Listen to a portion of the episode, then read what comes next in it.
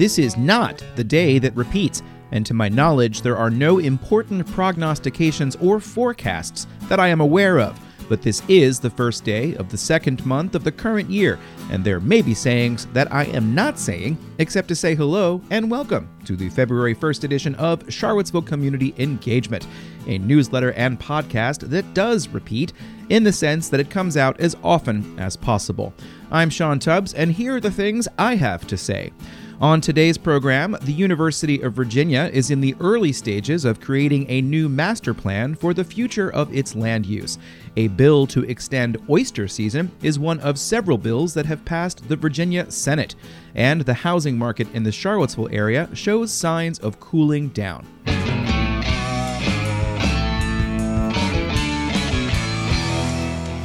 In today's first subscriber supported public service announcement, that goes to Camp Albemarle, which has for 60 years been a wholesome, rural, rustic, and restful site for youth activities, church groups, civic events, and occasional private programs.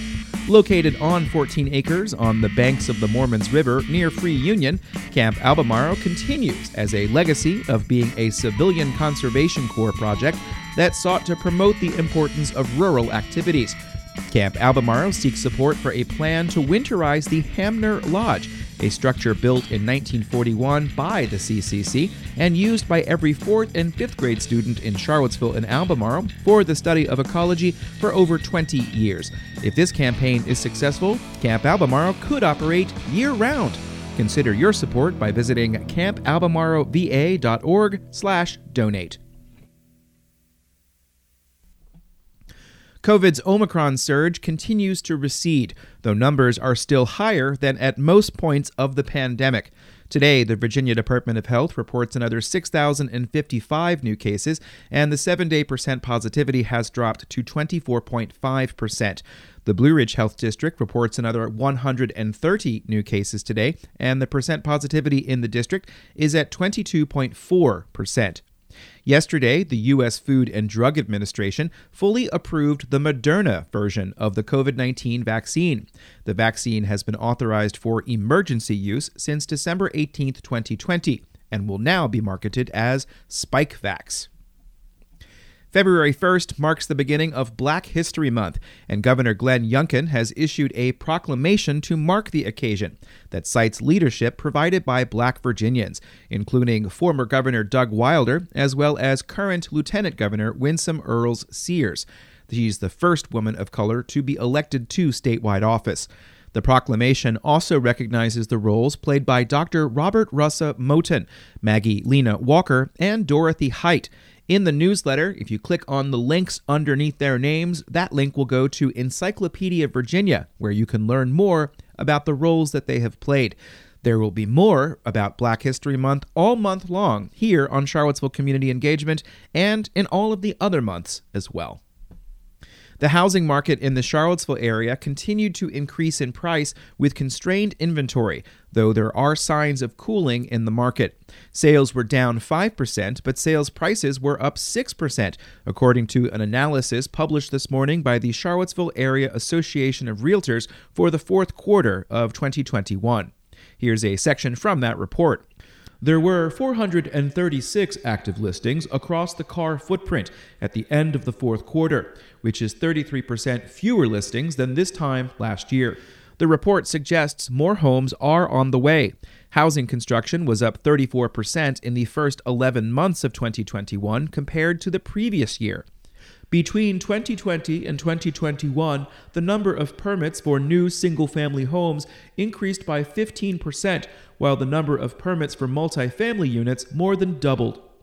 The report also breaks matters down by jurisdiction. Sales were up 14% in Charlottesville in the fourth quarter of 2021 and up 15% in Greene County. However, sales were down 14% in Fluvanna and 38% in Nelson. The median price in Charlottesville was down 1%, but the median price was 26% higher in Nelson. Check out the report for more information on consumer confidence, mortgage interest rates, employment, and many other economic indicators. Let's continue today with another quick update on the status of some legislation in the Virginia General Assembly, beginning with a bill that has passed the House of Delegates. The House passed a bill 99 to 0 to require companies that charge for services on a continuing basis to notify the customer at the end of a seven day trial period. The Senate has passed a bill 40 to 0 to direct the Department of Education to develop policies to inform coaches, parents, and guardians about the risks of heat related illness. The Senate also passed a bill to direct the state registrar of vital records to update the Department of Elections once a week with the names of people who have died. That vote was 32 to 8. The two parties split 21 to 19 on a bill to create the Renal Disease Council and a fund to support people with kidney disease. Another party line vote was held on a bill that would require law enforcement officers to tell a motorist why they had been pulled over before identification must be presented. A bill that would clarify the definition of composting also passed the Senate on a unanimous vote. Food manufacturers that operate in historic buildings would be exempt from certain laws and regulations if Senate Bill 305 also passes the House of Delegates. The Senate did pass this bill from Senator Creigh Deeds. The Senate also passed a bill 39 to 1 to create the Historic Triangle Recreational Facilities Authority to be made up of Williamsburg and the counties of James City and York. And finally, a bill to extend oyster season to March 31st passed the Senate on a 39 to 0 vote.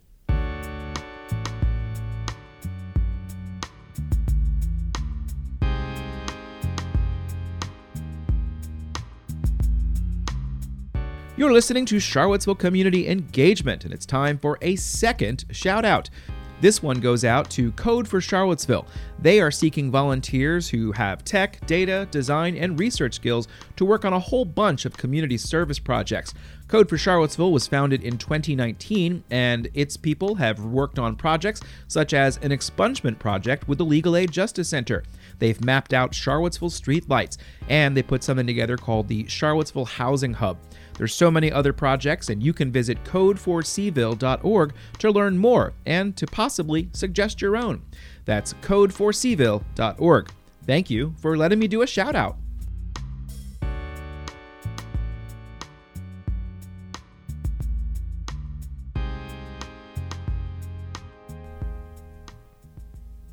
One big long story to end today.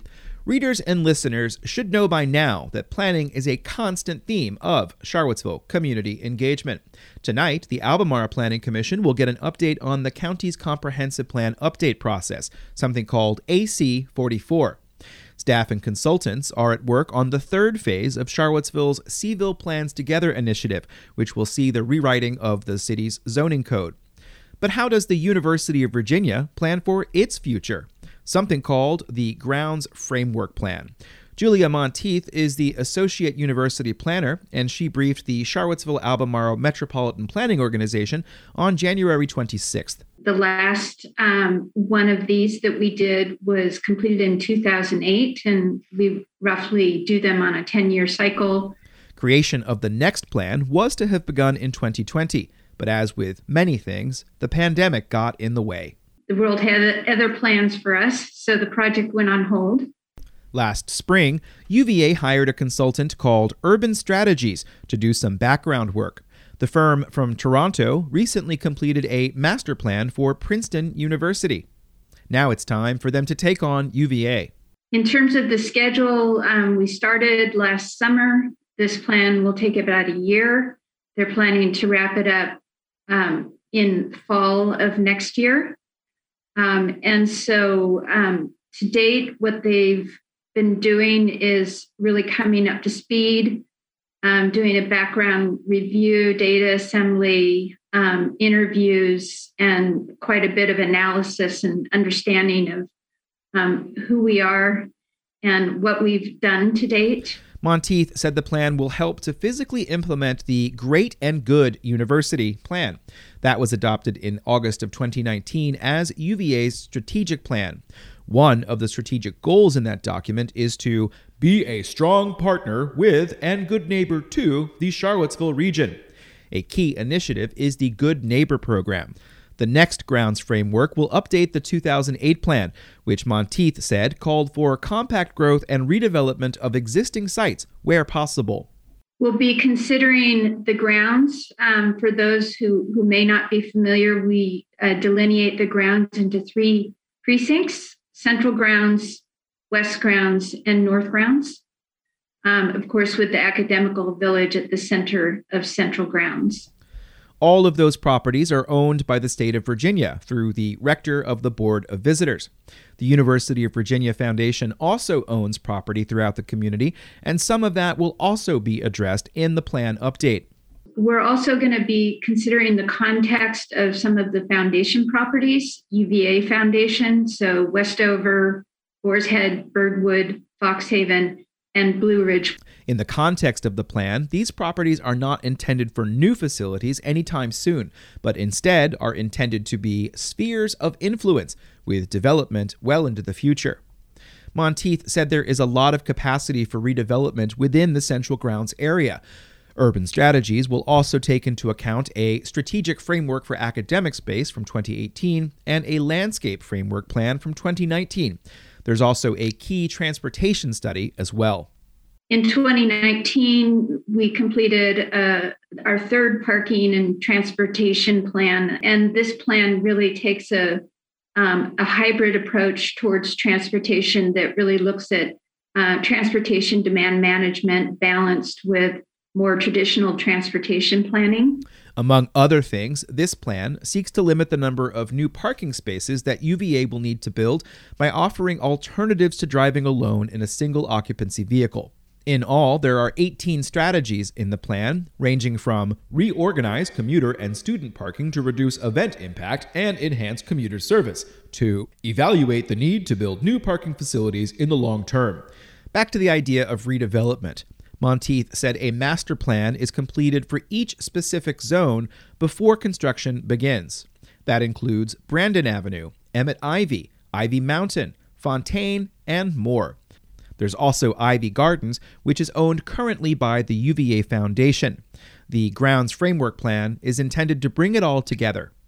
A framework plan of this type is going to be looking at placing character, land use and facilities, and transportation and connectivity but equally important to us are equity and inclusivity, community well being, and sustainability. One theme is to continue to move more medical programs and outpatient services from the West Complex to the Fontaine Research Park.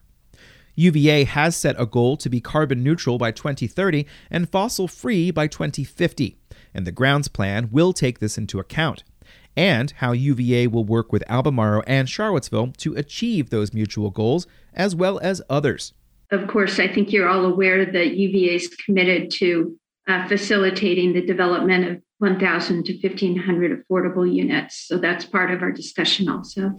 Those are at the UVA North Fork Discovery Park, the Piedmont site on Fontaine Avenue, and Wertland Street.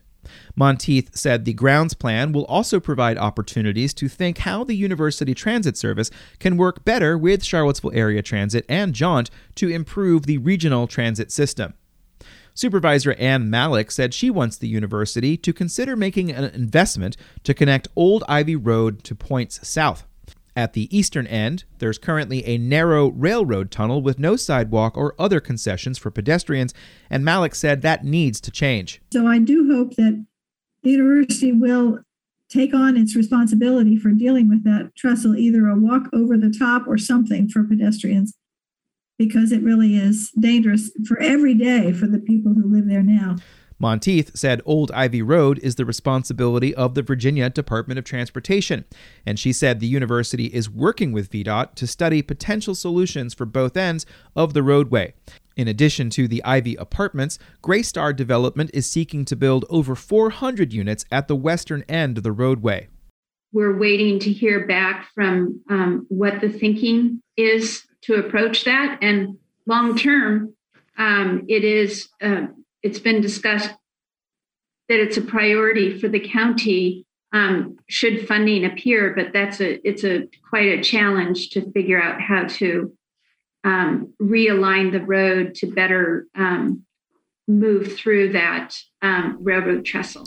More information on the development of this plan and the implementation of the plans will come in future installments of Charlottesville Community Engagement.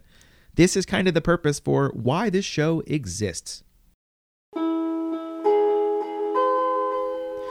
And that's it for the existence of this edition of Charlottesville Community Engagement. As you have heard, there's a lot that's going on in the community, and the whole idea of this program is to try to put it together in a way that makes sense and hopefully gets you asking questions and you seeing how all the pieces fit together or maybe don't fit together.